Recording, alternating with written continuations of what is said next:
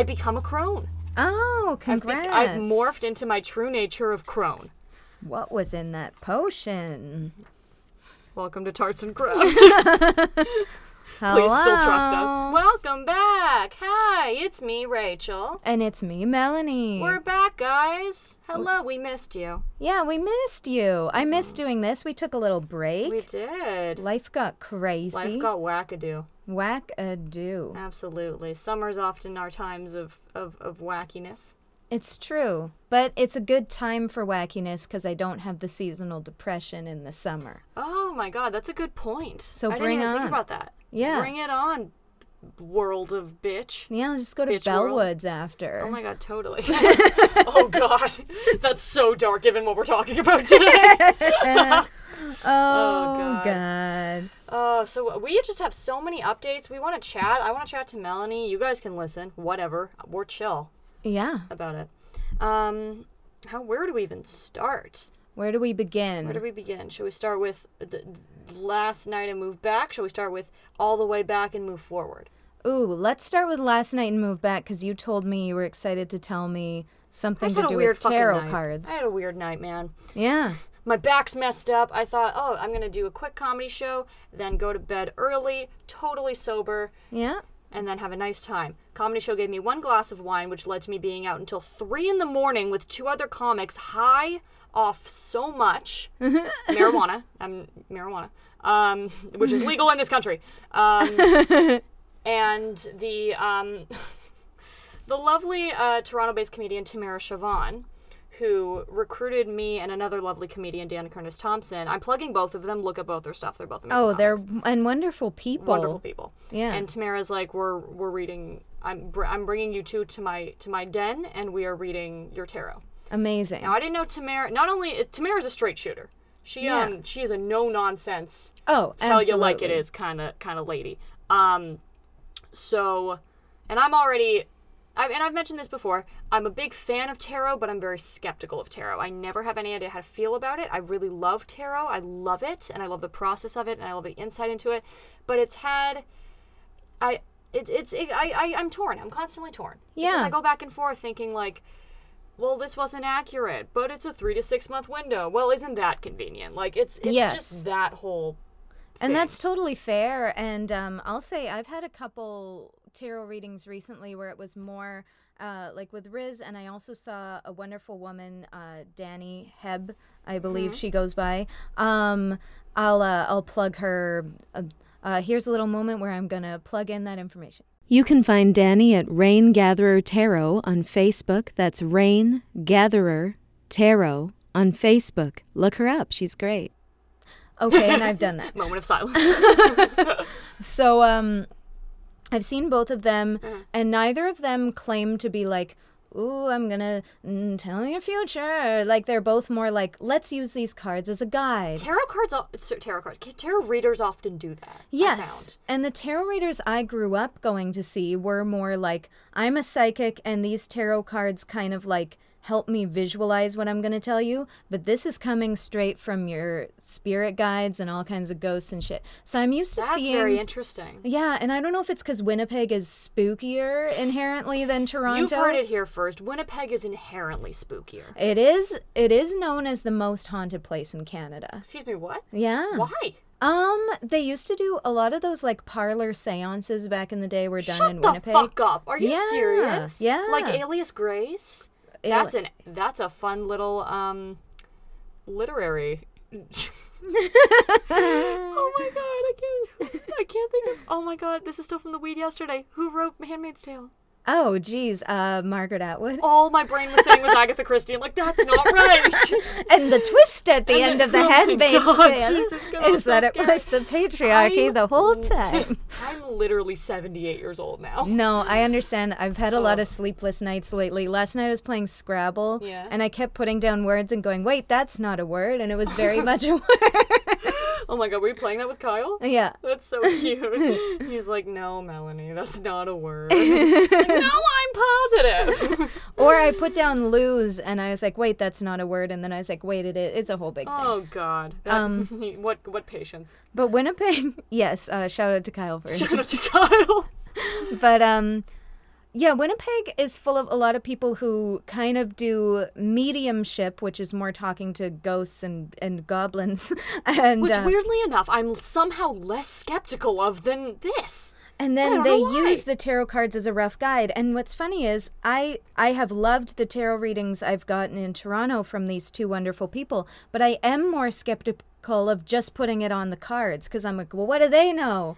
The, Yeah. Tell tell me a vision you're having. Exactly. That's so funny. Like, this is bullshit art projects. I want to know about the shit going on in your brain. Yeah, are you are there talking any to? ghosts talking to you right now? What are they saying?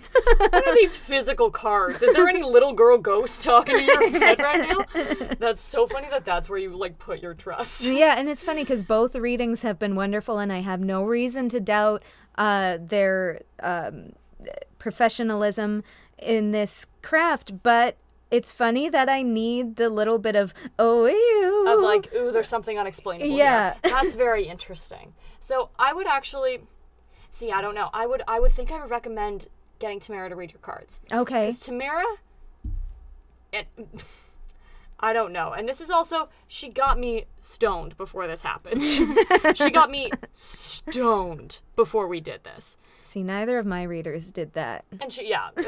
I honestly don't know if I'd recommend it. Truly, don't know. Because Yeah. I was, quite frankly, lost. Especially since she had already criticized me based on my horoscopes Oh. and based on um, a couple of the initial cards that I don't listen. Oh. And that I'm bad at listening. Okay. And that's something that I'm actually a little bit self conscious about. So I started deflecting. I'm like, fuck you, the cards are wrong. so I, you stopped listening so I literally stopped listening to her in defense of in yeah. defense of my own fucking ego. Yeah. uh, So whether the cards were right or not, I don't know, but it showed me something very real about myself that I don't necessarily like. No, yeah. Tamara does that with or without cards. Um, yeah, she does. There was a time I was having a. She'll just roast you Oh yeah, but in a in very a good in a good constructive way. yes, and um, you know, this isn't off topic because we're going to be talking about grief, and one thing that annoys the heck out of me with grief is that no one's a straight shooter about it. Everyone's like, Ooh, "Oh, passed away," like no one wants to say dead or. It's very delicate. It's very it's delicate. Very, like um, it's very word heavy and a little bit superficial. and you're supposed to like oh i'm gonna look down into the side and like no one's direct about it and tamara shevon one time i was having an argument with kyle and i was telling her about it and she was like yeah have you read uh, how to win friends and influence people and i was like no, No. and she I'm not a mid- I'm not a white man. yeah i'm not a middle-aged white man but neither is tamara shevon very much no. Actually, but she has middle-aged white man energy. She's got big dick energy. how did she get How that did she get? I want that. But she was like, Yeah, so you're arguing wrong because you're trying to get him to understand you. But she's like, The first thing you have to do in an argument is seek to understand the other person's side. And then you can, and that's very hard for me because all I want is for people to understand where I'm coming from. That's so true. And if even for a second I can't explain myself, I start to get very anxious. That's so funny. And then, oh, that's so interesting that you say that. Because about me, she's just to make this about me again, but no, to, to relate, honestly, to relate to your to your point. Because she said something about how like she's like, do you get in arguments a lot? And like, I ne- the- like tarot cards are wrong. Never. I never argue with Yeah. people because I always back away before it turns into an argument. I would say I'm similar, yeah. Exactly. So we're not very argumentative people. We want to like kind of keep the peace. Yeah. But then she's like, "S- so it's not necessarily how you're arguing out loud, it's how you argue inside, which is that you still hold on to something that person said. You don't verbalize why it bothered you, you hold it inside, and then you deflect it onto them, and it, it bleeds out in a later time. Ooh. And I'm like, I. And and then I got angry at her for not listening because I wasn't fucking listening. that's so funny. So that's so interesting. But I wanna I wanna go back to this to this uh uh well I guess maybe I should talk about the the rest of the tarot and then we'll go back to what you said. Um that might have been all I wanted to say. Sorry, I'm giving you so much to edit. no, that's okay. It's our first one back. It's the first one back, we're clunking around. Um but yeah, so the tarot reading was bizarre because you were with me when Monica drew our tarot. Yeah. That's going to be one of our other episodes when we interview Monica. You're going to love it. Um, but Monica drew our tarots and it was work related. If you remember, mine Yes. was work related. And so then I sat down in front of Tamara and she's like, Are you thinking of a question? And I'm like, yeah, maybe. I was kind of flip flopping. I was like, do I ask about my love life or do I ask about my job? just, I could not decide. Love and money. yeah. Exactly. So I'm just like, I'll just kind of think about both, and I'm a little stoned, so let's just see what happens. Um, I'm miming mushing cards together for those of you who can't see. And the cards did career stuff by itself. And the whole, but here's the thing. She's like, you picked all career ones, and none of this has to do with your love life. And in my head, I said, no, this is this must be all love related. It's just wrong. Which means I didn't fucking listen again. That's so funny. So now I don't know what to feel about anything. The her her it's Tamara. She's amazing. Her explanations of everything. I'm like, well, isn't that convenient for the tarot to be right? but then I'm also like, well, shit, the tarot was kind of right. So I I don't know. I guess I'm just as lost as I started. But I thought you should know that. Yeah, I'm glad you told me that. That actually gave me a flashback to um, back in the day when I used to get my first tarot card readings were at this place in uh, in Winnipeg and Osborne Village. Hey, uh, called Calling out Osborne. um, uh, called uh, Love it. the Tea Cozy, and it Oh, was adorable. it was so cute. It's closed now, but it was this like cozy tea spot. It's it's a very appropriate name Mm. where you would sit in these like cute little round tables and and have tea. And I loved going there and they had tarot readers. So since I was a kid, me and my mom would go down there and get our tarot read. oh, And that's so cute. it was very sweet and adorable. Um, paint a picture of me right now. My life, very cute. Uh, very, very End like. I was gonna say Norman Rockwell, but I was like, there wouldn't be tarot cards in a Norman. Honestly, that would be sick if Norman Rockwell took like a brief stint into like witchcraft and the occult. families. It's just like, what if right before Norman Rockwell died, he's like, "There's a ghost in every painting," and then he just dies. What? Is he alive? He's not Uh, alive. no, No he way. can't be no way is alive. alive. I'm gonna look at him. Yeah. Um, But keep talking. You went to tarot. So we would get tarot readings, and since I was a kid, I just wanted to fall in love and have a boyfriend, like all the time, because I Well, watched. that makes sense because that's what we're told as women. No, sorry, Yes, but it's and- also it's nice to be in love. so and I liked, you know, Disney movies and things of that nature. And also being in love is nice. That's fine. Yeah, but I would always be like, "All right, I'm I'm 11. this is Ready for love. this this tarot reading's going to be." And the tarot reader would always inevitably be like, "You really need to concentrate more in school." And I'd be like, "Don't." Fuck you. What about my husband? um, Norman Rockwell is dead, okay. which makes sense. He died in the seventies. Good. Um, but you were saying. Um yeah, but it wa it's funny that the tarot cards the tarot cards would often rather talk about you than other people, and love is often other people. So unless That's, that's interesting. Yeah. I want to hold on to that for later because that's a good Yeah. sentence. The tarot wants to talk about you rather than others. So it's like, okay, if you are maybe there's a challenge you're having with love that's keeping you like maybe you're not being your most authentic self or something, then tarot will talk about love. But for the most part it's like, okay, yeah, yeah, I get it. You're kind of confused about your boyfriend, but um let's let's get your bank account like on track. Just put that on the back burner for a sec because you have life stuff to deal with. yeah. Oh God, that's so interesting. I love this image of eleven-year-old Melanie being like, "I'm ready for love," and they're like, "Fucking study, yeah, which was go to school. You're a child." which was fair cuz I ended up going to summer school twice for math. oh my God, oi, Melanie, oi, oi. No child should have to be in summer school. No and child. actually, it wasn't terrible because the math in scum, some the math in summer school, Mm-hmm. the math in summer school is a lot easier than the math in school school. So I always felt like a Well, that's genius. great. Yeah, That's, well, that's good. I mean, ugh, all schooling should make you feel good. I don't know. and that's what we're here to talk about today. The education system yes. that neither of us used, apparently. Um. Okay. So today, Let's dive into the the updates of your summer. So, Melanie. Yes. Yes. all right. So, um, I had a bit of a stressful summer. Um, again, this is me sugarcoating. I was gonna say, like want- people sugarcoat things. You want to look down into, into the corner, sadly. yeah. Um. But basically, yeah. So my mother passed away over the summer. Uh, it was very unexpected. It was something that kind of happened all at once. Uh, we did. She was she was in the. Uh, uh, people always want to know how it happened, and they don't want to ask. So I'll say that um, she she was in the hospital for unrelated reasons. It was like a a flu or something inflammatory thing and we were like eh, whatever and then she came home and but she was staying with my sister because she didn't have her strength up yet and then when she was with my sister she had a stroke and had to go to the hospital and they got her there immediately and it was uh, they did everything exactly as you should um, i want to put that out there because there's always people that want to find something to blame. Like, had she only gotten there quicker? No, but they did everything exactly Coping as they should. Yeah. So, uh, and then she, like, I guess you would, in retrospect, you would call it a waking coma. She was in for like a couple days.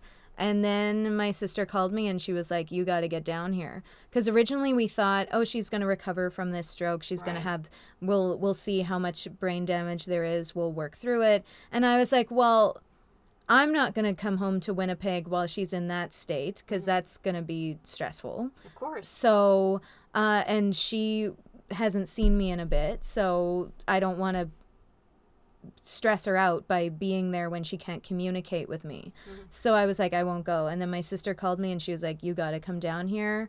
Um, she has lost all the brain activity on her left side, and there was swelling in her right side of her brain that was uh, basically killing off like or no the swelling from the left side was killing off the right side of the brain. So It's so fast. yeah so fast and crazy.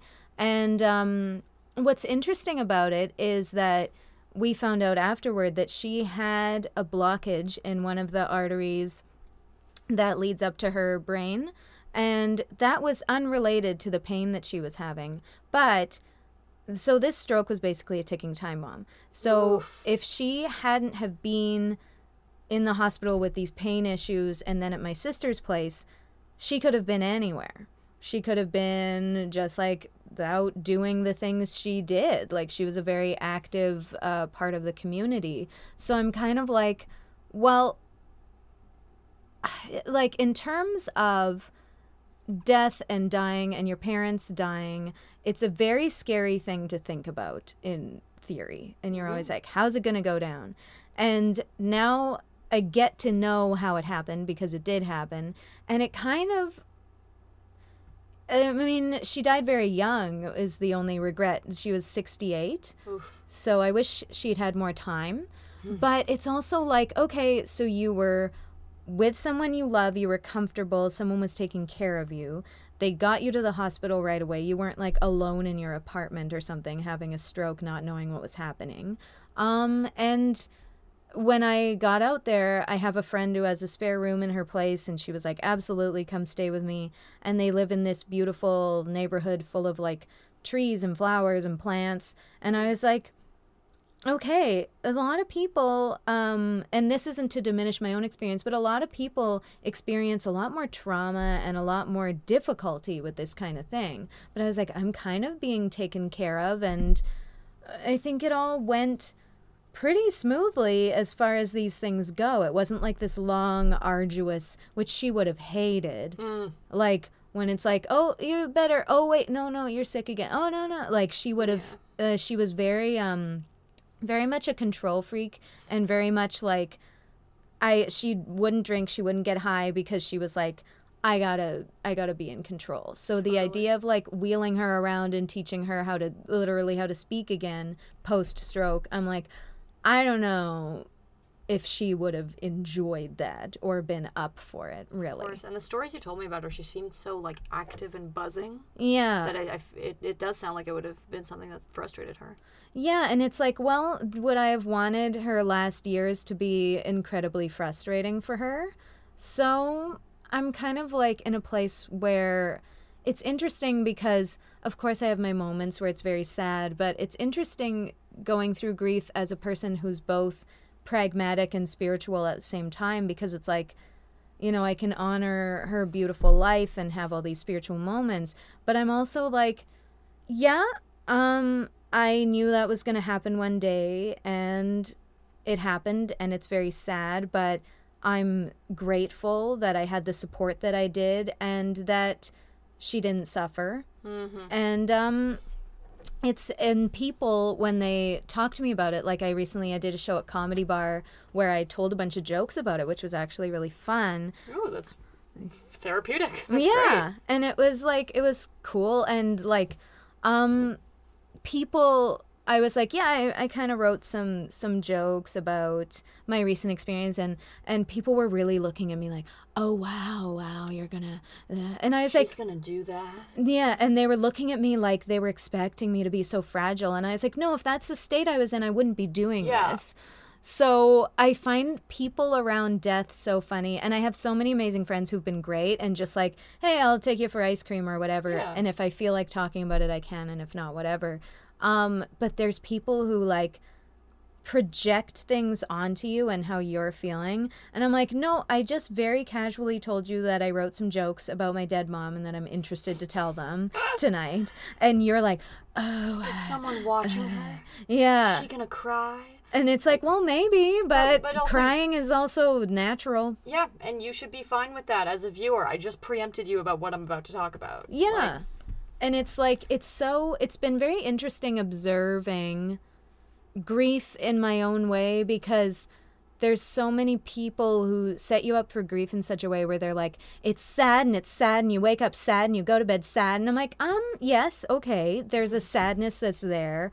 But I also like got to be in Winnipeg for three weeks with no responsibilities. No one expected anything of me. Right. My friends were like, "What do you do? You want a dinner? Do you want to go to the beach?" And I was like, "This is fantastic. I have time Yeah. to like." I get to see all my friends. I don't have to work right now. No one ex- yeah, no one expects anything of me and I kind of honored that time to really just um feel everything I wanted to feel and appreciate how many people were there for me Yeah. and not see it as like I am sh- like there's still sad moments, but it's so funny how many people just reduce it to like sad and that's it. I'm like, oh, that would almost be easier because that would be very simple. That's so interesting. Yeah. Grief is very nuanced. Yeah, and it's got levels to it. There's aspects of relief. There's aspects of happiness. There's aspects Yeah. of, and it's all it's all in in the weird package of grief and mourning. And it does it it doesn't sound like you compartmentalized it in any way or put it off from feeling. It sounds like you mourned in properly, as if there was a proper way. But I mean, it, it sounds like you took the time to feel. Yeah, I totally. And uh, and there are times when I'm like, "Oh, I'm about to feel something," and I make space for that feeling. And it's um yeah, I've been I was glad we didn't do a funeral because I don't want to watch I don't want to be responsible for other people's reactions to something that I'm currently reacting to. Like we did a lunch and I chatted to people who uh, my mom meant a lot to, and they and they cried, and it was very therapeutic, and it was very nice to have those chats. Right. But um, it was nice to have those chats in an informal way because I don't want some like church or wherever to tell me like now's the part where we do this, and I'm like, it's not like it's not there's no form to this. Uh, I'm gonna probably suddenly get super upset about it five years from now, and like maybe forget about it for a bit, and then come back to it, and then like it's so. I just think we reduce when I've seen it in the movies or when other people talk about it, we reduce it to this one thing, uh, that oh, it's sad when people die, and I'm like, well, yeah, but um you're also gonna have some laughs with some friends and and uh and you're you're gonna do all manner of things. So i've been really curious about like the uh organized religions view of death is very prescriptive and very like now is when we do this and then this and then this uh but i'm like what do you do when you're spiritual in a less regimented way I love that. I really do. And I think it's I've always had a fascination with how different organized religions, but my I, my favorite two to look at in terms of organized religions how they treat death and how they treat weddings. Yes. I think that's I think that's super super interesting. And um yeah, I think I think you did it beautifully in the sense that you have this kind of pragmatic spiritualism. I think I think you should start to coin that. I think I like prag- I like pragmatic spiritualism.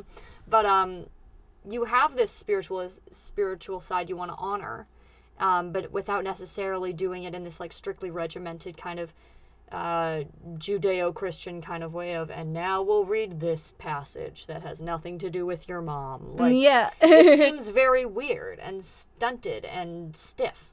yes. The one thing I do, I mean, uh, actually, I, I like multiple things about my my Judaism, but I I do I really like, especially, I mean, and I am uh, conservative. My, my family's conservative Jewish, which uh, if you're not Jewish, look up what conservative Jew. It's not what conservative means. Something different in the real world. But, um, it's not the same thing. But um, my my family is conservative Jew, so in terms of that sect of religion and death, it's really interesting. I've always found that growing up, whenever we went to shivas, which is in Judaism where someone dies, you go to the house afterwards for like a week, and everyone gathers uh, from certain times at the mourning family's house and brings food and does um, sometimes prayers and a, and a minyan, but um, a lot of food, a lot of talking.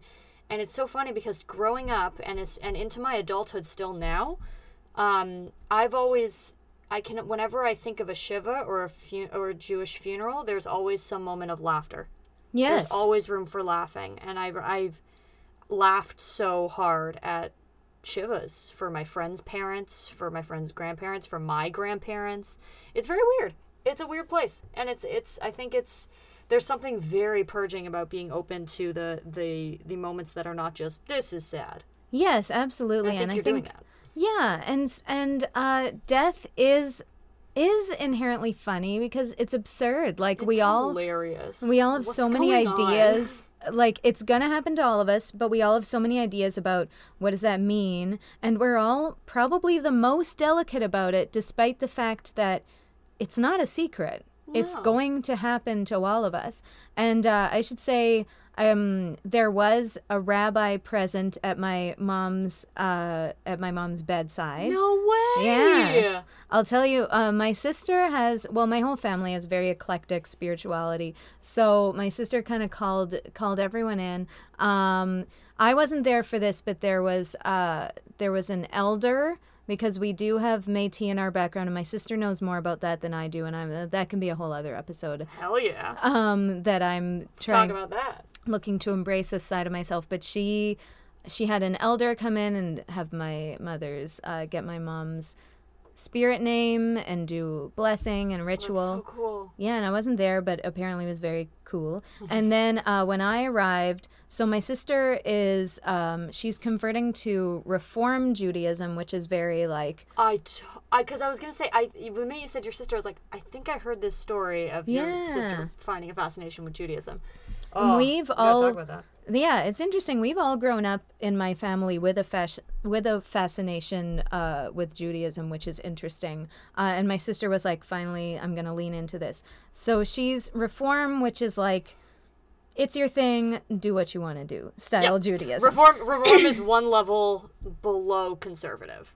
So conservative is more like, nah, we're Jews, and then reform's like, what's the Jew? What's a Jew? Let's That's talk what's, about what, it. what, what, who is a Jew? What do you say? You say a Jew? It's more. It's more strict than that. But um. But there's yeah, there's a room for interpretation. Oh, we'll say. totally, absolutely. They were the first ones to be like, women can be rabbis. There's let's put music in the synagogue. Like the they they're the they're the liberal hippies. So I guess if you grew up more uh, Christian Catholicism, it would be like the United Church, where it's like Yes, we're just a a, really- bunch of hippies who want to believe something. Exactly. That's, that's oh god. If there's a reformed Jew listening, they're gonna be pissed. But um, that's a that's a good analogy. It's it is. I've seen ties between the United Church. Yeah. Yeah, so it's but it's still very much taken seriously and there was totally. uh there was a really nice rabbi there when my mom passed away so I was there and my sister was there and uh, our uncle and a cousin and a bunch of people were there in the room and um this rabbi Rabbi Finkel was very nice and he Of course, his name is. Of course, Rabbi right? Finkel, yeah. and uh, he read this prayer, but it didn't feel like this super formal, like, this has nothing to do with your mom prayer, as you said. It was very cool. I need to find this reading. Um, it was he basically the the core of it was um, please accept I can it was from the perspective of the of the dying or dead person and it was like please accept that I can no longer find joy in this body. This body once gave me great joy but I can't um I can't live in this body anymore. And it was a very pretty, nice, but also very pragmatic goodbye kind of thing. And um, I have his email address, so I can send so- him. No, that's interesting. I want to know. That's a beautiful, beautiful passage. I'm looking up if it's. Shut up. I'm looking up if it's the Mourner's Kaddish because I, I know the Mourner's Kaddish off by heart um, in Hebrew because we were taught it like 10 billion times. But I, it's so funny. I've been saying it a million for a million years. I don't actually don't know the word for words of what the Mourner's Kaddish means. So I'm looking it up right now. It's a, it was a very informal thing, so I don't know if it's It's not this one. yeah, but it was a oh well, that was that was useless. But we do say the Mourner's Kaddish. Um, that's a beautiful reading. I really want to find out what that is. Yeah, I want to find the exact words. And afterward, I was like, I want that reading. And my sister gave me his email, but then I, yeah, I was like, okay. And we'll find it. We'll, Yeah. we'll email them for the podcast. yeah, so um, so it was cool, and I like. See, this is the thing with me. Like, I like having reverence and taking time and going. Yes, this happened and it's important. I feel the way about death that I feel about New Year's Eve. I don't like when people on New Year's Eve are like, "Oh my God, it's the biggest deal ever." So I'm like, well, it's it's not the you biggest don't like deal when people ever. inflict too much meaning onto it. it's because it's not, but I do want to mark the occasion, of course. Right. There there is inherent meaning into it. It just doesn't have to be um, textbook sparklers. Yes, yes. So you can you should do what feels natural within it, and um and yeah, I uh I do have uh, my sister's going to send me some of her ashes, so I'll probably do a witchy ritual with letting those go. Oh, Um, really? yes. do you think you're gonna keep them or? no, I think I'm gonna scatter them. Awesome. Do you know where? Uh, probably either in High Park or by the beach by my house. I was gonna say because Melanie lives. D- here's her address. Um, no, because you live by the water. Which Yes. Is, which seems always so. Um, I don't know. I, I've never I've never dealt with ashes before unless it was my pet. That's depressing. But you know, it's also no, it's not because it's part of life. and but it um, happens. It happens. But I, I always felt that if I were to ever deal with the ashes of a loved one, I'd want to put it somewhere in water.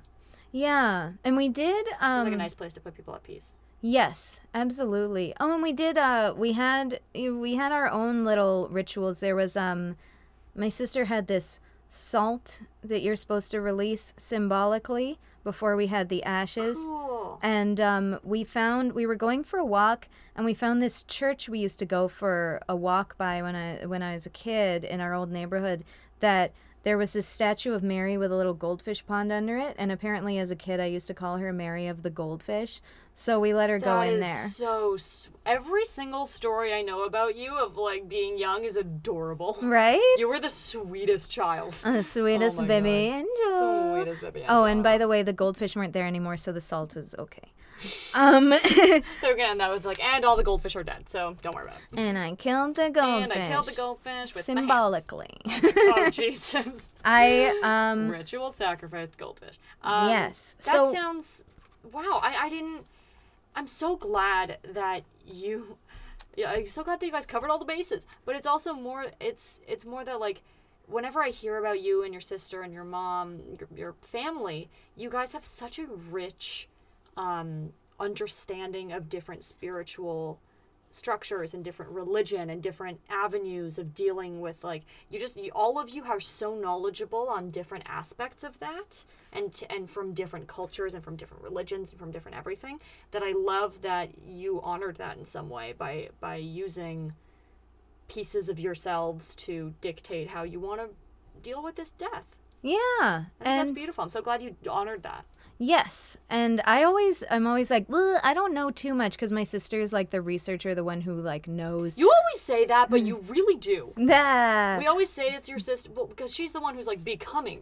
and she Jewish also witch. she's very like textbook like she can recite facts and i'm more like i kind of get what things are about emotionally and spiritually I'm more in tune with people. no, that's um, you are too. okay So I so I was like, how does because I still haven't done. Uh, I'm gonna wait for the ashes, and I'm also waiting for fall. Uh, it feels like the appropriate time. How does a witch mourn? How and you know what? Even though I'm like, ah, I don't want it to be this regimented thing, I'm getting frustrated by how open to interpretation witchcraft mourning is. I'm like, is there no ritual? Is there no specific thing? But it's also, if you remember, when we talked to Monica, she said that about everything. Mm-hmm. Yeah. There's no instruction on how to become a witch. Yeah, There's which is effing none. And in some capacity, that's great. But when you're running a podcast about this shit, it's a little frustrating. Yeah, and when you just went through something where maybe your brain isn't at max capacity, you're like, can you just give me like? But it's so funny because I rebel against a blueprint, but I grew up with blueprints my whole life. And I, th- yeah, Yeah. I think, and I think there's room for both. I then I don't mean to bring keep bringing it back to Judaism, but um, this is what I know.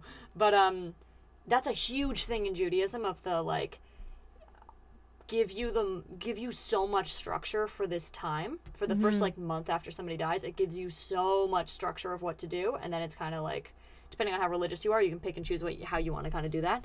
But it's that thing of like well my brain is working at low capacity and i just kind of want to know basics of how to feel catharsis Yeah, and you kind of you want some guidance through that because I'm always like, oh, I'm not like I I have had moments of very big feeling, but I like I said I was also able to enjoy my friends' company and go out and do all these things. Right. And I was like, am I in denial? Is that what this is? Like what? And no like not at all but you kind of want i think what the ritual does for you is to go okay i've i've done that so i'm not in denial because i followed the steps Right. And that's see that's so interesting. It's a it's a kind of um it's comforting to you to know that like no I did the I did something to show that I was honoring this with time and effort. yes Yeah. yeah I get it. But yeah, I, I I loved that you brought that up of how do witches and I even even pagans yes deal with death. And it's super interesting. And I I found a lot of the same of the like of what I already suspected, which is that there is connection to life after death. There's connection to spirits and connection to um, the spirit of your lost one in the afterlife. So there's, uh, there's that's that's a pretty um, thorough line in terms of witchcraft and pagans and death. I also read that there's I, there's different of I, ideas of reincarnation depending pagan uh, Wicca depending on which one or witchcraft in general. Um, but there is this idea of reincarnation that you kind of evolve as you grow. So each time you come back to Earth, you go through a different experience. So it's kind of like this university style, like you're going to major in this and then you're going to. And uh, I found that interesting. Yeah, that is interesting. And we did uh, years ago. My mom and I saw a medium who told us her name was Colette, and she told us each that it was our last lifetime on Earth. She was like, "You've had other lifetimes, but you're finished with it." Whoa. Yeah, I always like that. there- I've never I've never heard a medium with an uncool name. You never hear a medium whose name is like Pam. yeah, right. Actually, I used to see a psychic called Pam. I don't know if she was Fuck a me. medium. Never mind. Guess I'm not cool. Oh well. Um. Yeah, I But like she that. was more into. Uh, mm, I don't remember what to call it. We'll talk about it another time. We'll talk about Pam another time, okay? Pam's got her own episode. It's fine. She's fine. Um, so there's the idea of reincarnation. There's the idea, um, I think it's in Wicca specifically, of the Summerlands. Did you come across that? No, what are the Summerlands? The Summerlands uh, are mistakenly thought of as the afterlife, but they're let they're more like, oh, what was that? That bar uh, in the small town that was the Irish afterlife place, Oh my god. Um. Kiernanog. Uh, Kiernanog. Yes. I was like, fuck. Where did I get drunk and do karaoke? Um, Uh, so there's this idea of Kiernanog and and very similar to the Summerlands, where it's like it's another plane of existence, like it's like a world within this world that we can't see, a land of eternal youth. right. oh, I Um, like that. Yeah, so it's. I don't know if there's a step past the Summerlands Tier- or Tiernanog, not Kiernanog. Tiernanog. Tiernanog. Tiernanog. Um, so, Old Irish pub in Kingston, Ontario. Nice. All right, sorry. and we are going to do our first live episode there. We, and we will be there. But uh, yeah, the Summerlands is a similar concept of uh, another plane of existence. I like that. That reminds me of um, that reminds me of an aspect of D and D. Oh well, we'll keep it there. But, um, I like that. That's beautiful. Is that part of Wicca? I witchcraft? think it's part of Wicca, Okay. but don't quote me on that. You Oh, know, yeah. I was doing Don't quote a- us on anything on this shit. You guys know that already. I was doing a lot of research, but the more research I did, the more confused I became because everyone has their own thing to say. That's truly it. I've more than anything, I've found personal blogs of witches of like, here's a ritual you can try that helped for me, or like, mm-hmm. here's a water ritual, or here's this, and it's all like personal things. There's not really like a common popular spell or a common popular um, practice. There, there, there's ones that touch on kind of the same thing. The water, the water ritual kept coming back of like cleansing yourself and then doing some sort of um, candles or vigil were were big in terms of rituals. But a lot of it is, yeah, a lot of it is like they call it memorial ceremonies and then they never exactly tell you how to do it. I think it's really Yeah. personal. It's very personal. And I remember I went to a local shop, a, a witch adjacent shop, when a friend of mine in Winnipeg uh, passed away a couple years ago. And I was like, what do I do to honor this person? And they sold me like a some incense and a crystal. And they told me just really like think about her and hold the crystal and put all your thoughts for her into the crystal. And I was like, okay. But I was really looking for something prescriptive and I did do it and it was nice. Yeah. But it really sounds like you should find the things that meant a lot to this person. I saw a really great TED talk. I forget the woman's name, Elaine something. Elaine Mansfield. Ooh, Uh, if look her up you, right she does a really good talk about grief, uh, a really good TED talk about grief, and she talks about how she said ritual. The way that anthropologists know that they've found a new society is they is they find their rituals. If a society, if if people have ritual, they're a society. that's so interesting. Oh my god, religion is like, ugh. no wonder people study it for their whole fucking lives. Like, Right? it's it's so indicative of our time and place. and it's just inherent like we look for it and even if like uh this woman she said she was in this grief group and this woman was uh, was like oh i don't really do any rituals but she was like but i have a picture of my husband by my bed and i put flowers by it and the other day i put his cell phone there and that made me feel good That's a ritual. and it's like that's a ritual. That's a ritual. So even if you're an atheist, you probably have a talisman, something that reminds you of someone you love. or you've probably visited a grave. Yeah, you. That's the act of visiting a that person's dead. Yeah. If you if you truly believed, I mean, that's that's I didn't mean that to be accusatory of like if you really were an atheist, like fucking who who gives a shit? Everyone do what they should. But if it really didn't matter, then there's some wouldn't. sort of cathartic practice of of ritual for the living to process death, Yeah, and I think that's there. There doesn't have to be an inherent belief in a higher power to understand that. No, and it would only make sense. Like I. Uh, I brought home a picture of my mom and I put it next to a picture of my grandma, and that would only make sense. It wasn't Aw. like I'm That's being beautiful. Yeah, I have I have it in my room, a little little shriney thing set up with the crystal though that I bought for that friend as well. So I try and keep try and keep all the uh Is that lo- your shrine that I saw on Instagram? Uh no, that's a, that's a different shrine. Melanie has multiple shrines. I, I have That's awesome. I have 3 mini altars. That's beautiful. I Yes. want I want to make one. I truly do, but I just keep getting intimidated. I always say I don't have altars, and then I'm like, well, there's a, uh, There's a thing. there. This this collection of items is very much an altar. So, um, yes. So anything. So it's basically. Oh yes, and this woman, Elaine Mansfield, she with her husband, she said uh, that they. Apparently, you can be there before your loved one gets cremated. And I was offered that uh, in Winnipeg for my mom. And I was like, um, no. Yeah, absolutely not. Yeah, I was like, no, thank you. And I was like, why would anyone? But this woman was there with her two sons, and she said in the cremation box, they um, her son put hawk feathers behind her husband's ears, and they put coffee grinds, and they put a type of pasta he liked. And they were like, that doesn't, he doesn't care, but that's our way of honoring the Who things he that, was. yeah, who he was. So so do. Oh, this is kind of more. You know what? No, this is all morbid. Be fine with it. Um, so d- do they put that in the box to be cremated with him? yeah.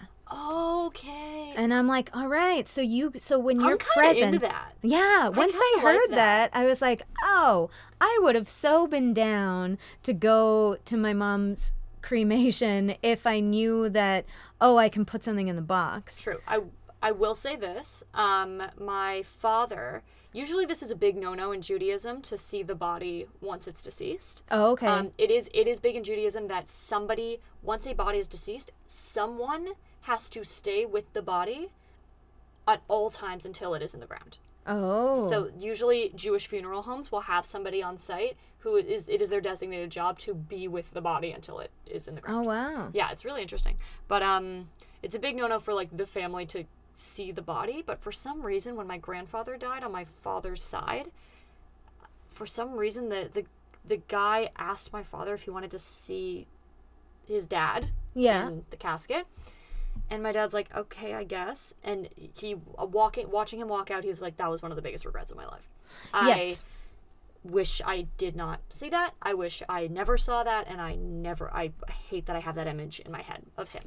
Yes, I okay. Two two experiences with death with seeing dead bodies. Mm-hmm. Um I was so I was in the room with uh, when you take someone off life support. Luckily, I already knew this because it happens in Tig Notaro's TV show One Mississippi, which is very good. Oh my God! If we did not have an entire podcast to talk about One Mississippi, that is one of my favorite shows. It's That is so way good. too short-lived, but it's amazing. Amazing. Please look up One Mississippi. It's unreal. Keep And going. something I wouldn't have known if I hadn't seen that is when you take someone off life support, it sounds like you sh- should know this, it's common sense, but you basically are like, okay, now we're just going to watch you die. Like, yeah, that's and because her mother died. yeah. And she's like, she's like, I kind of feel like I'm just, watching her die. and the nurse is like, yeah, that's, That's what this is. and you always think, pull the plug, lights out, the end. Exact. Nope. But it's like, no, we got to let this body die. Yeah. And so I, And, it takes time, oh, it takes which a is while. upsetting to It's- the people who are involved. It's very upsetting. Yeah. And I um so I got there and um she was not present mentally, but she was kind of like gasping for breath in this very like. Kind of way. Uh but then uh so I was like uh I gotta call somebody and I like left the room for a bit and then I came back and then her breath was more shallow and it was getting toward the end and then because her body was relaxed I could see her face and I was like that's her and that was important because it didn't look like her when she was gasping for air and like having tubes in her Yeah. mouth and all these things and I was like I don't know if I like believe you you know like that thing kicks in your head where you're like, like I don't know about this. and you're like that's not her though yeah. so It's so strange the way our brain does that. yeah. So the moment when I saw her peaceful, shallow breath and she was dying and then she was dead, I was like, that's her. That's what's happening. And that was very important to me. But Because it grounded it in reality. yeah, otherwise I would have been just like in Toronto, like, what Who's that? per- now? who's that person that died? yeah. So I was glad I was there. But then with my grandma years earlier, mm-hmm. she she died. I I knew she was dead. I had visited her when she was dying and they were like, "Do you want to do you want to see her?" And like she was already dead and I was like, "I guess like very similar to your dad." Yeah. And then I was like, "What why? Why did I do this? Exa- it's exactly that. Cuz it's someone who's dead and been dead for a little bit. Oh, And looking at that, it's just like it's so scary. it's so strange because it's like that is them but it's so not them. And i wouldn't yeah looking at a body that's been dead mm. as opposed to okay i'm here and you're dying and it's done and okay i'm at peace with that. Yeah. yeah. So yeah it's such a but then i was so happy for this woman that she had this ritual with her sons of honoring all the things that made this guy who he was Right. Then yeah, yeah, I think you're right. I think maybe there's a place for both. I think maybe it's different when you're going into a space being like, we're about to see him in his human body for the last time. We're mm-hmm. going to put things in that. We are prepared for what that's going to look like, what he's going to look like. We're going to like we have this action of putting something in there and that ha- that is a ritual in and of itself and there's finality there. There seems some there seems like the opposite of finality when you're like, okay, this person's dead. I my brain is going to process that in the right way. And then it's almost like you walk in on the dead body. Yeah. It's it feels like you're walking in on something. You're like it feels like you've peered behind a curtain at uh, some sort of theme park of like, oh no, the mechanics. And yeah. like, need to shoo it exactly. away, That's a very good analogy It's for some it. yeah, it's something very um bizarre that I'm I- I don't know. Maybe for someone it is it does provide closure, but for me it, it would provide a uh, just more bizarre um sharp questions and feelings that I don't like. Yeah, because you've kind of already made peace with it, and then you're like, oh wait, there they are, but that's not them. But that's not them. They're and- not there. Yeah. That's we're all shells. yes. yeah. oh God. Yeah, and then you start thinking about your own Mortality, oh, yeah, your own mortality. And Right. uh, what I will say, there are moments uh, that are very beautiful when when someone dies who meant a lot to you. You really take stock of your own life and think about Yeah. what do things mean to me? What do I want my life to look like? And it's a very transformative time of making decisions because you go, okay, I'm gonna die. Yep. So I want to enjoy this life as much as I can. Um, Totally. so there's there's a nice moment. I'm trying to think if I found anything else witchy. Yeah. Back to witchcraft. Um. Molly Roberts, uh, she had a YouTube video that I really liked. She's a witch and she has a blog. Um, and she just talked about acknowledging that this takes time. Um, you can't release things that you're not ready to let go of, and that parting part of letting go is grief and pain, and that something we something we have trouble with with ritual is she says well if if if i'm doing this ritual and it's working then I can't then it can't possibly hurt. And she's like well no you're going to feel hurt. You're going to feel pain. And uh, she talks about the pitfalls of positive thinking because Ooh. um the pitfalls of positive thinking, huh? because she's like if you stub your toe you can't be like well this is great like True. you kind of just have to feel what it is. Right. And she's like, pain is important in acknowledging pain and grief. And the unpleasantness is important. And sometimes people do letting go rituals just to jump to the good stuff. And you you have to move through the pain. Mm. That's so interesting. Um, and I think that's true. And you know what? I, I totally forgot about this. In one of these, um, I went on medium.com, and Uh-huh. apparently I'm a member there now, so woohoo. Yay. and in this, basically, they're talking about tarot and this woman who um, pulled this card of um, the Seven of Vessels is Okay. a card of mourning Okay. in tarot. And then she kind of started questioning, okay, well, what is mourning? What do I have to mourn? What does it look like to mourn in this world of rituals? And then there's apparently she found that there is research. I'm gonna on Psychology Today, yeah, legit website. Okay, that um, Psychology Today did research that suggests that f- people who have private rituals, who have rituals like we just talked about, surrounding death um, and loss, cope better than those who don't. I would imagine so. Yeah. I would definitely imagine so. I think that makes a lot of sense. And then she goes on to talk about Shivas, which is Ah. Judaism. It's a ritualized mourning where loved ones sit in contemplation of their deceased. Um, and it's seven days, and Jews do that um, the day after. But, um, and oh, this is interesting. I didn't know this. Catholics dedicate different colors to mourning, like black, white, and purple. oh, I didn't know that, and I was raised Catholic. How dare you? Anyways, but um yeah. And so it's it's funny that death is so prevalent in tarot, it's so prevalent in witchcraft and the the deceased are so part of a conversation in witchcraft. I think in most of what I've seen, even if there's no specific like here's a ritual that you do for mourning, if it's not that, witches and witchcraft seem to be very open and not um, side eyed about death. Mm-hmm. They talk very openly about death. Everything is in all these articles of like here's a ritual I do or here is a spell that I like to cast. In all of these situations, all the things around it are cool. Well, you can also um, talk to the dead if you need to. Um, if you don't, Yeah. that's cool.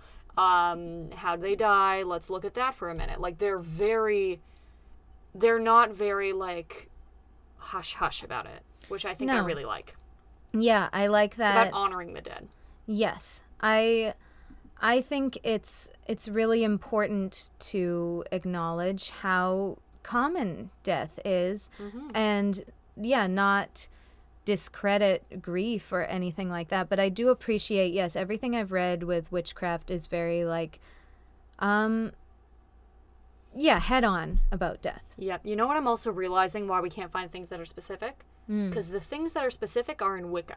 Because that's an Ah. organized religion. Yes, fair. Witchcraft, because it is a spiritual practice, will have less spe- specificities. Yes. The, the instructions are going to be in a religion, which is Wicca. Absolutely. And you know, like I said, I grew up with instruction and I rebel against instruction, but I crave it all the same. And uh, I think human. if we're going to uh, to wrap up on anything, I'll say that uh, okay, well I don't remember what I was going to say, but I can also say this. I had I did a tarot reading for myself uh, before any of this happened where I think my mom was maybe a little bit not feeling herself, but I wasn't worried about her. And I did a reading for myself that was um I want to write this one person show and I want to do this and where should I be putting my priorities? And I got so many death cards in that reading that I did for myself. Yeah, I got death, the big one, Oh, and I I yeah, I've gotten that one. and I got uh, the Ten of Swords, which is like the guy laying and there's like swords in him and he's all murdered. Uh, I got that and I got a bunch of real dark cards. And I was like, woof, something significant is going to get in the way of me writing all this stuff and doing all this stuff. I'm How gonna. long ago was that? Uh, it was maybe like a. Mm, a month and a half before. Fucking shit. Yeah. So I did this and I posted on my Instagram story and so and I was like, yeesh, because I thought it just meant something big's gonna happen, like we're gonna get kicked out of our apartment or something, you know. Um, and uh, so many people were very quick to be like, actually, the death card isn't that bad. It's actually this. It's actually this. I've heard that so many times. Yeah, and it's like, yes, it's true that sometimes the death card can mean rebirth and sometimes it can mean really beautiful things. But let's acknowledge that sometimes tarot readings are dark and there's it's never all the way like, oh my god, No, mine last night was very dark. yeah, it's sometimes it's like and this reading uh I knew was not fluffy rainbow rebirth. I knew these dark cards were coming up for a reason, and I I, I honor anyone who's like, "Oh, I want to I wanted you not to be scared by this. I'm going to tell you that these can be good cards." But we also have to acknowledge that they can be dark cards and that darkness isn't the worst thing. And the cards were basically telling me, like, hey, you're going to have to take a breather for a bit because something big's going to happen. And that's going to overshadow all these creative things you want to work on right now. And that did happen. And Wow. I think it's important in witchcraft. Not every ritual has to be this beautiful, positive thing. And I think what, if anything's helped me, it's been acknowledging darkness and not I was able to find light and laughter so much quicker because I wasn't trying to mask darkness with it. Mm-hmm. If that makes sense. Of course it does, and I think wrap, like bringing that all around to home, that's what we've always said we like about witchcraft. That it doesn't. It's a practice that is inherently rooted in not ignoring the negatives along with the positives. Mhm. Absolutely. I, I, I like it. It's it's. I think we would all do a lot better if we embraced the darkness a little bit. Yeah, the your shadow self, your this this things about you that you want to work on because if you don't acknowledge those things, you're and not like going to those do things about you. yeah, Like learn your own darkness. Yeah. We talked about that one time with uh I can't remember what episode it was, but that I think it's during the new moon you can go what is my what are my dark aspects of my personality Yeah, do for me? I me? remember that. Cuz it's like, okay, maybe you have issue with listening, but that also means you're assertive and you know to ask for what you want because you're putting yourself out there. Right. Right? So it's like, okay, maybe you want to work on receiving, but giving, you've got that down. So great. Oh, that's awesome. Well, uh, this has Well. been amazing. I'm so happy we did this. I'm very And happy we Melanie, did this thank you too. for talking about this because I'm Yeah. so I think our listeners are going to really appreciate you opening up about this aspect of what happened and this this awesome conversation we've had about death. Yes, I uh, I'm glad to have had an opportunity to talk about it because I, like I said, sometimes I've I've appreciated everything everyone's said, but people's view on death is not always my view on death. So I've appreciated being able to share mine, and hopefully someone out there is like, yeah, that's that's what I have been missing. Yeah, let's do it. Rock it. Talk about death. All talk about it with your right. coven. Talk about it with your friends. Okay, everyone, go and talk about death with someone you love. Bye. Bye.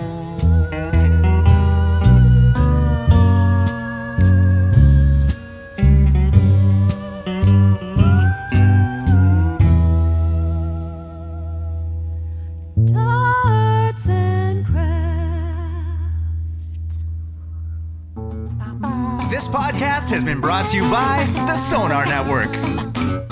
Sonar!